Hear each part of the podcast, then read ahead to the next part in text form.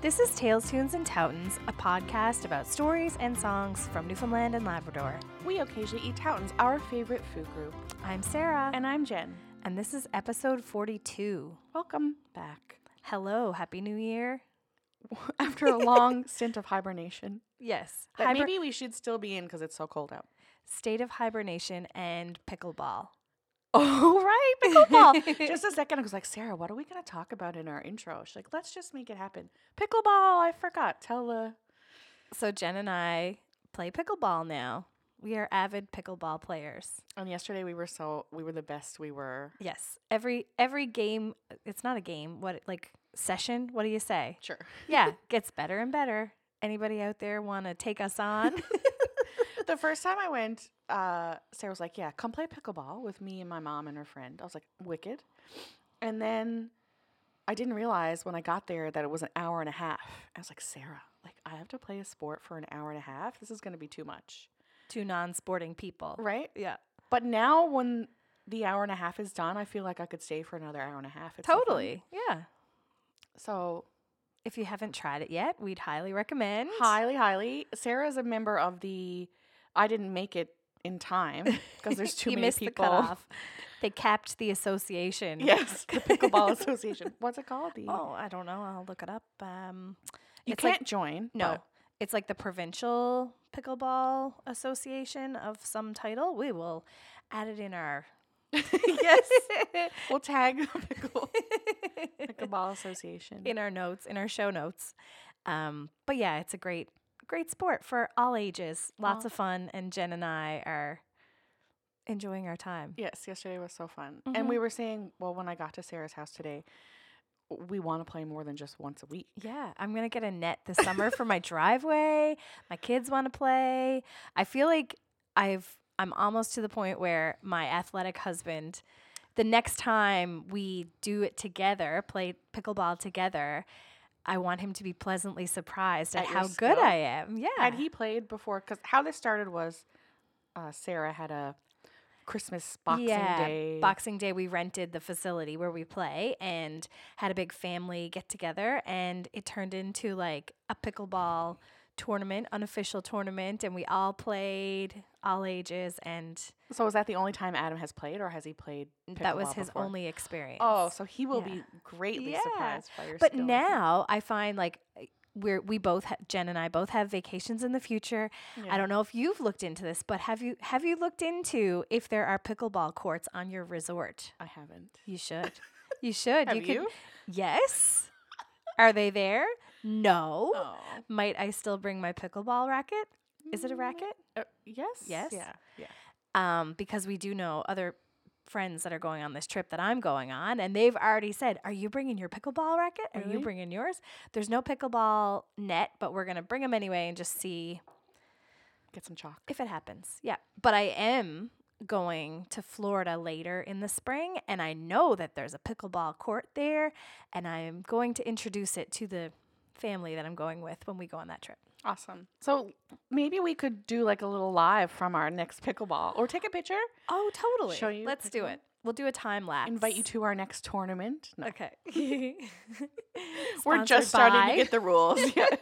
yeah. We need another six months before we could. We we might be that annoying group that's just like constantly screaming and laughing down oh in my the gosh, corner. we laugh so much. It's so amazing.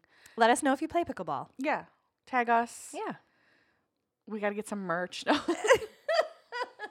it's a whole offshoot of podcasting. yeah. I was saying to Sarah, I took uh, Advil arthritis because my I have a bad knee. And I was feeling so good yesterday at pickleball because I had taken Advil arthritis for four days. And I was like played I thought I played like better than I had been. I was like, Advil arthritis is my new sponsor. Not sponsored on this podcast, but there we are. anyways, I forgot we had that big update. Yeah, that was something big to talk about. So let's just dive into our first story. Well, only story. the story for today is the parental abduction of the O'Brien boys. Cue spooky music. Yes. So I will give you my references first. I used the websites CanadaUnsolved.com, unsolvedcasefiles.ca, Wikipedia, reddit.com, as well as the website missingkids.ca. So, Jen, do you know anything about this story? Um, no, other than you told me you were researching this story Mm-hmm. a few weeks ago, but no. Okay, so I see. I'm sort of the same. Like I remember vaguely something about these, you know, three boys that went missing, but I didn't remember the details. I also remembered something about maybe the mom was interviewed by Oprah, but I couldn't find anything to confirm By that. Oprah. Yeah, I don't know where that came from. Um, it's likely that our parents would be very familiar with this case because we would have been around the ages of some of these boys. So it must have really hit home for our parents. 80s. Yeah. Well, yes, they like we're the same age, but this happened in the 90s. Okay. So I will um, just jump in. The story starts on November 9th, 1996. So high school, getting getting junior high, high school, Yeah. going into high school. From my understanding, the mom, Diana, and the dad, Gary, are estranged, and it's Gary's turn for the boys to come for a scheduled visit at his home. Their boys' names are Adam, who was 14 at the time, Trevor, who was 11, and Mitchell, who was almost five years old. On this particular day, the youngest boy, Mitchell, wasn't feeling well, so Diane was trying to keep him home, but in the end, all three boys went to their father's house. By 8:30 p.m., Diane received a call from Gary. He told her that her boys were not coming home. He told her that she would soon find out what life would be like without them and that he has rigged his home with explosives that would go off if anyone tried to enter. If you could see my face right now. Jen's oh, cringing. Yep, yep. So her sister was with her during the time of the call, and they called police immediately, who quickly confirmed that the house had in fact been wired with two 400 pound propane tanks that would for sure destroy the home and everything in close proximity if it was detonated. So it wasn't just a call of Yeah. a threatening call. It was like Yeah. I've actually done this. So that's it. That was the last time Diane Diana, sorry, Diana saw her boys and there'd be no sign of anything for another year until the engine from Gary's 1998 Ford Tempo was found about 10 kilometers off the coast of Flat Rock, which Diane believes was put there deliberately, deliberately to throw everyone off, and she believes that they're still alive. Diane was just shy of her 40th birthday when the boys were abducted by their father, who was 40 years old at the time, which is our age ish like, oh now. my gosh, that is yep. yep. Wild. It's hard to imagine. The only other sign of hope came sometime uh, that same year, 1998, when a woman from Thunder Bay, Ontario, called the police to anonymously report that she believes she knows the missing boys. She claimed that she was their babysitter and knew intimate de- details, like the nickname of one of them. But the woman could not be found or contacted after she called in. And it wasn't until 19. Hold on, did she call the police or Diana? She called the police. Okay. This woman called the police to report. And it wasn't until 1999, a full year later, that the police actually gave the public this update. So that was a dead end, but at the same time gave Diana hope that her boys were in fact alive, as she always believed. The tip contained enough private information that the police deemed it credible, so Gary and his three sons' last whereabouts were now Thunder Bay. Diana has never lost hope in finding her boys, and although Gary's family believe they have all died, Diana believes that they may have joined a cult type group where they don't have much access to the outside world, which would explain why they haven't tried to contact Right. contact their mother. Uh, she even met with the prime minister at the time, which was Stephen Harper, to discuss the issues of missing and exploited children, and she created the website missingkids.ca. She's never Oh. lost hope. So I did reference that website in my uh, show notes, and uh, all of their information is there. So that's it. That's all there is. They've never been So still to this day. Yep, yep, yep. So it's still an open i- investigation. Adam would be turning 41 this year, Trevor 38, and Mitchell would be 32 years old. Well, it's funny you not funny. It's a coincidence you do this story because isn't there in the news now a missing case from the states where there's a I can't even remember the name I of don't the know. but there was a missing girl Oh uh, yeah, she's claiming to who be now her. yeah, yeah, and they're like going through yeah. I It's don't a the- fairly, it's a fairly well-known case. Yeah, yeah, yeah. I don't know what the latest update is, but I had thought like the parents were open to DNA testing or whatnot, but Mhm. this, this individual was like, I know nothing about my Past. past. I have these small memories. There's no photos of my mother when she was pregnant. When I ask about Mm-hmm. my what's her, I can't remember the name of the. Yeah, I should know. It's Yeah, the- it's yeah. I, I did hear something about right that. now. Yeah, yeah, yeah. yeah. But yeah. Wild. So, like, I. D- has anything. I was going to say, like, when I was born, there was the Dana Bradley case because my middle name is Dana. My parents wanted to name me Dana, but Mhm. because it was happening around the same time, time. they didn't. So it's my middle Oh, name. Yeah. But I feel like every now, like, throughout my life, I've heard that case come back. Up Yeah, in resurfaces. News, Yep. Like, um, you know, They're people, digging out the Yeah, yeah, the, yeah. the yard or whatever. Yeah. Has that not happened with? Because I feel like I should probably know more than I do about this. Yeah, I feel like you and I, if we asked enough people, probably have friends, mutual friends of these Right. these guys. Um, but no, I haven't heard anything, and I scoured the internet to find answers and couldn't find anything. It's wild, and maybe it's because likely they left the province, so there's no trace here. There's nothing. If they left immediately, there'd Right. be no more information to find here, and unless someone else was, some other, you know, jurisdiction was putting in the effort hmm there, I don't know if they would ever. Yeah. Hmm. Anyway, very interesting, It's true. scary, wild. Yeah, yeah, yeah. Um. Okay. Moving on. Your turn. Uh, oh, where's my? I gotta open my notes here. Okay. So my uh today my song is not say like from the province, but it's a folk song from England Hmm. that many people sing. You're gonna know it. It's Okay. the Grey Funnel Line. Oh yes, I do. Um, so I'm going to explain why I chose this song. So Newman Sound, the men's choir, I conducted a concert with Matthew Byrne this past fall, everyone's favorite folk singer. Mm-hmm. Um, and we sang this song with Matthew.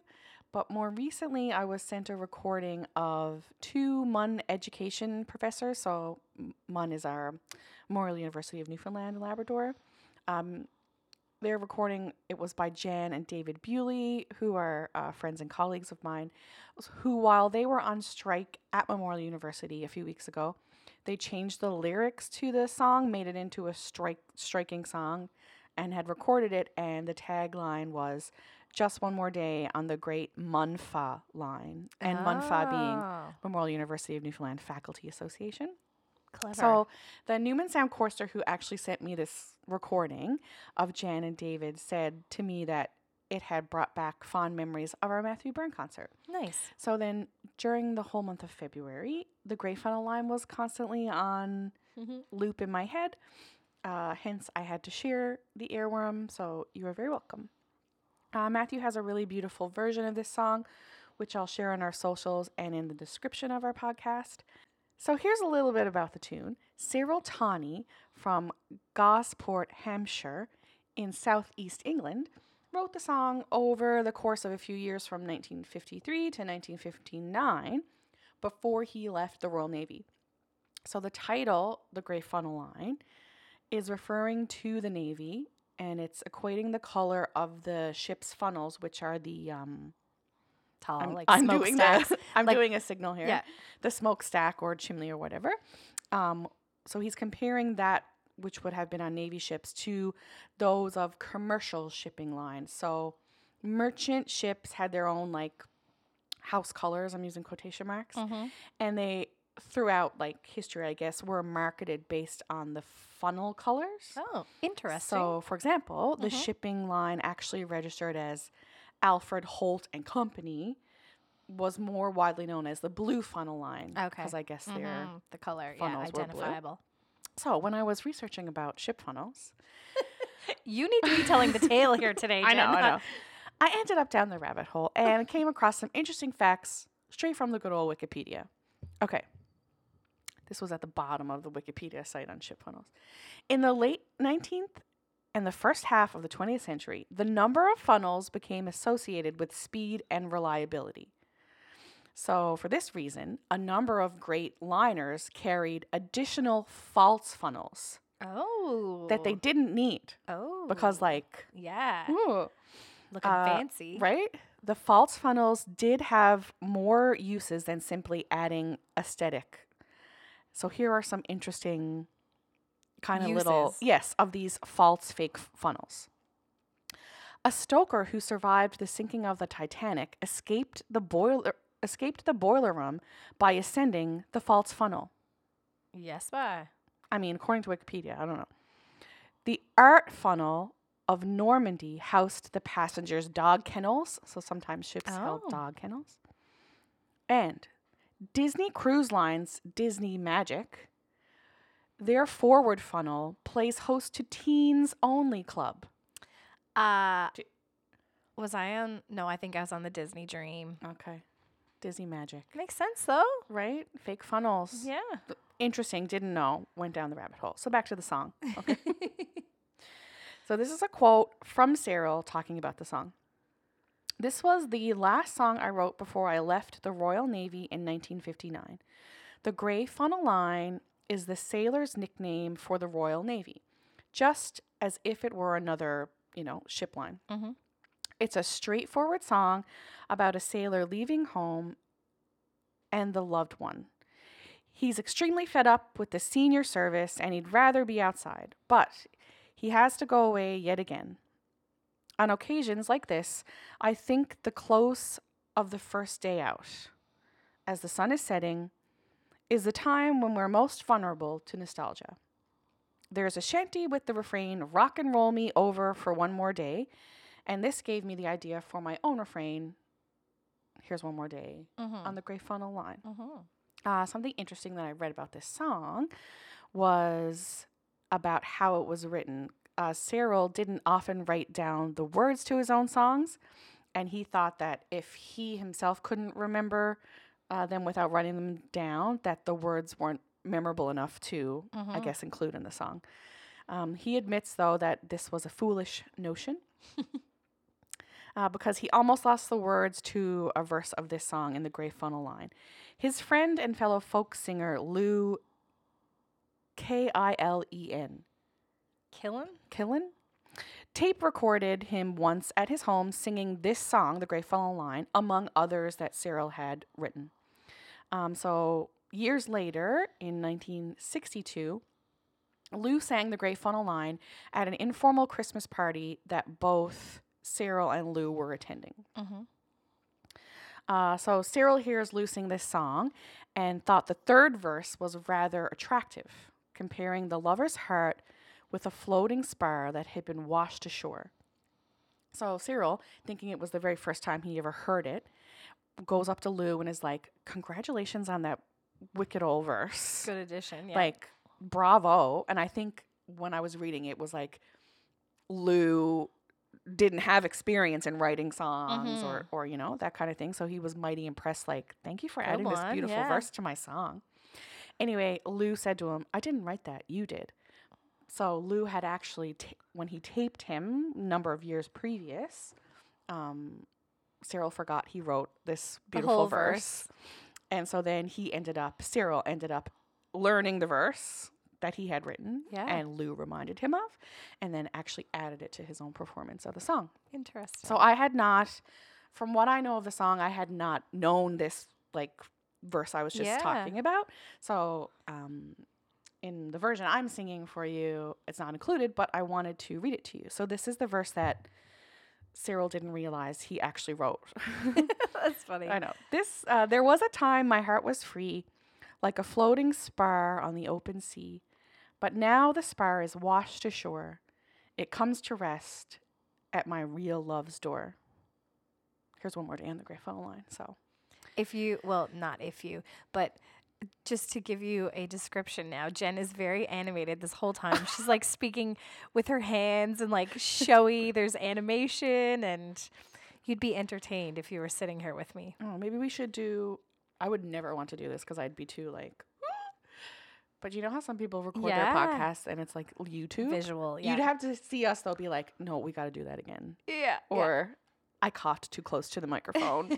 and then Cough. everyone would be like, "Thanks, but we don't We need don't any more of that." that. anyway, here is uh, the Gray Funnel line. Don't mind the rain or the rolling sea. The weary nights never bothered me. But the saddest time in a sailor's day is to watch the sun as it fades away. Here's one more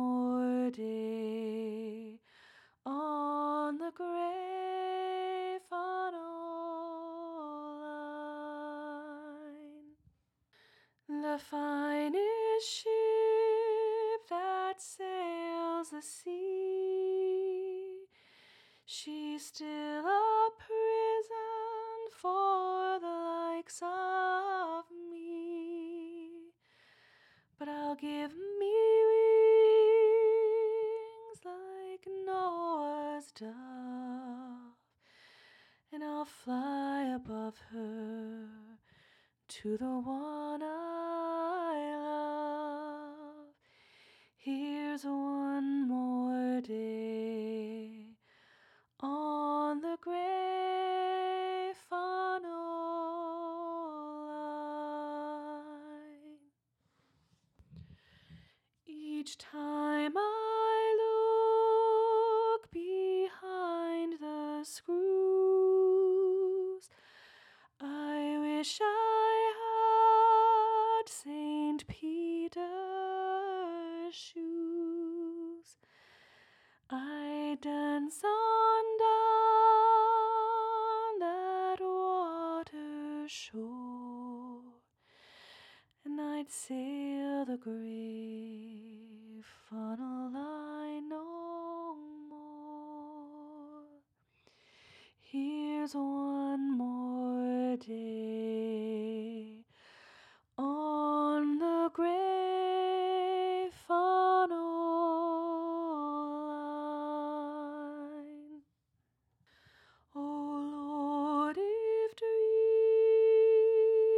dreams they were only real, I'd cup my hands round that wooden wheel, and with all my heart I would swing her round, and I'd tell the boys that we're homeward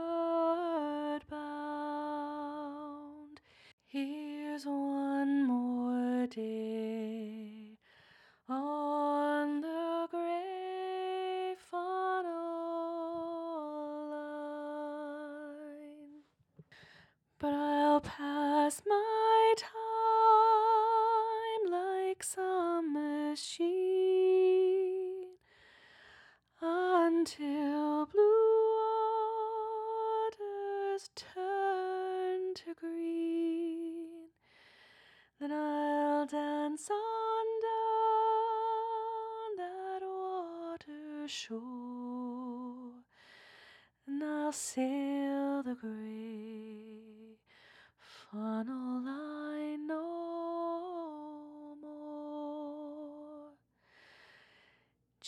Just one more day on the gray funnel